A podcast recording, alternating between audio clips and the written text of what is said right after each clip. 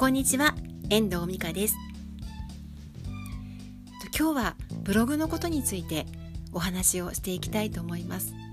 ちょうどあの立て続けに、えっと、ご質問いただいたことが重なりましたのでもしかしたらあの皆さんお悩みのことって結構同じようなことなのかなと思ってあの今日はお話しすることにしました。それはあの検索されるということについてなんですよね。私はあの去年の4月と6月に検索される記事の書き方グループコンサルティングというのを開催しました。講師としてご一緒したのは増田めぐみさんっていう女性集客専門のアドバイザーの素敵なお姉さんなんですけどね。私も本当によくお世話になっている方なんですけれども私が担当したのは検索されるってどういうこと？ということで私が書いてきた中学受験生ママブログを通してあのご自分であの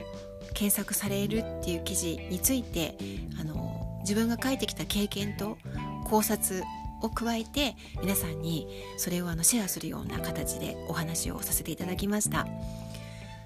そのこともねきっとご存知だったと思うんですよねあのご相談いただいた方は。でまたあの私のあの公式サイトワードプレスで作ってる公式サイトをご覧になってあの美香さんのねブログはあのなんとかとなんとかっていうキーワードを入れて検索をするとこのぐらいの検索順位で現れてきますよねっていうようなお話をあの私にしてくださったんですよね。で美香さんはどうやってブログの記事を書いてきたんですか？というご質問だったんです。であの私について言えば、えっと、検索されるということについてはありがたいことにこの数年の間に何度も何度もあの学ぶチャンスをいただきましてあのその度に自分であのわからないなりに教えていただいたことを思い出しながらあの記事を書いたりとかあと新しいブログを立ち上げたりとかしながら日々あのチャレンジを続けてきたんですよね。で未だにねあの悩悩みっていうか未だにあの分かってるとは言えないんですけど明らかに3年前とよりは、まあ、進化しているかなっていうふうには思うんですけど、まあ、でも実感がだんだんその中学受験生ママブログを書き始めてからあの検索されるってこういうことなのかなということが自分の中で実感として湧いてきたっていうことはありますね。であので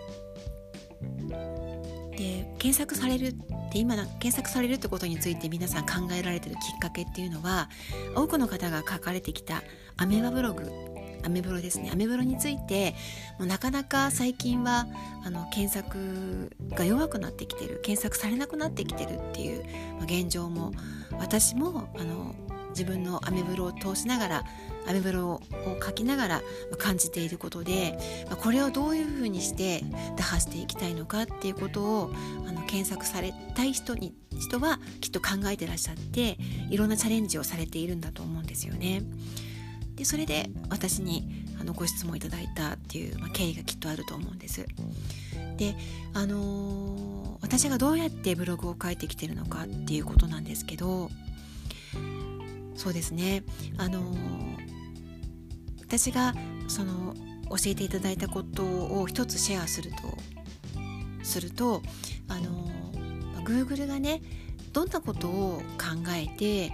あの検索順位を決めているのかっていうことなんですけどあの皆さん自分であの悩んだこと悩お悩みをね検索のキーワードをあの検索窓に入れますよね。入れた後に出てきた検索サイ検索上位から一個一個見ていく中であの自分にね自分の求めていた答えが載っているサイトに出会える場合と出会えない場合がきっとあると思うんですよね。いくら探しても出てこないみたいな時もやっぱりあるんですよね。でそこを Google は正確にお悩みに対して正確にあの答えてくれるサイトをあの上位に表示したいそこを目指していきたいっていうふうにあの考えてるんではないかというふうにあの教えていただいてきました。なのであの読者のお悩みに答えていくそこがね大事なことなのかなっていうふうに思いますそこそこを大事に書いていくのが良い記事良記事だと思うんですよねそれこそが検索されていく記事だと思っています。いろいろあの世の中では SEO 対策とかいろいろありますけどあのもちろんそれもね大事なことだとは思うんですけど一番大事なことで絶対に変わっていかないものっていうのはやっぱりどこまで行っても読んでくださる方のお悩みに答えていける記事を書くことだと思います。そこは絶対変わらないと思う。し絶対変わってはいけないことだと思います。なのでそこを外さなければあのー、検索される記事というのは書け書けるのではないのかなっていうふうに思っています。だからといって私がね書けてるかといえば、まあ、どうなんだろうかなっていうのは、まあ、これからの課題でもあるんですけれどもあのー、そんなことをね今日はあの考えながらお話をしたいなっていうふうに思っていました。少しあのお役に立てればいいなって思ってるんですけどいかがでしたでしょうかね？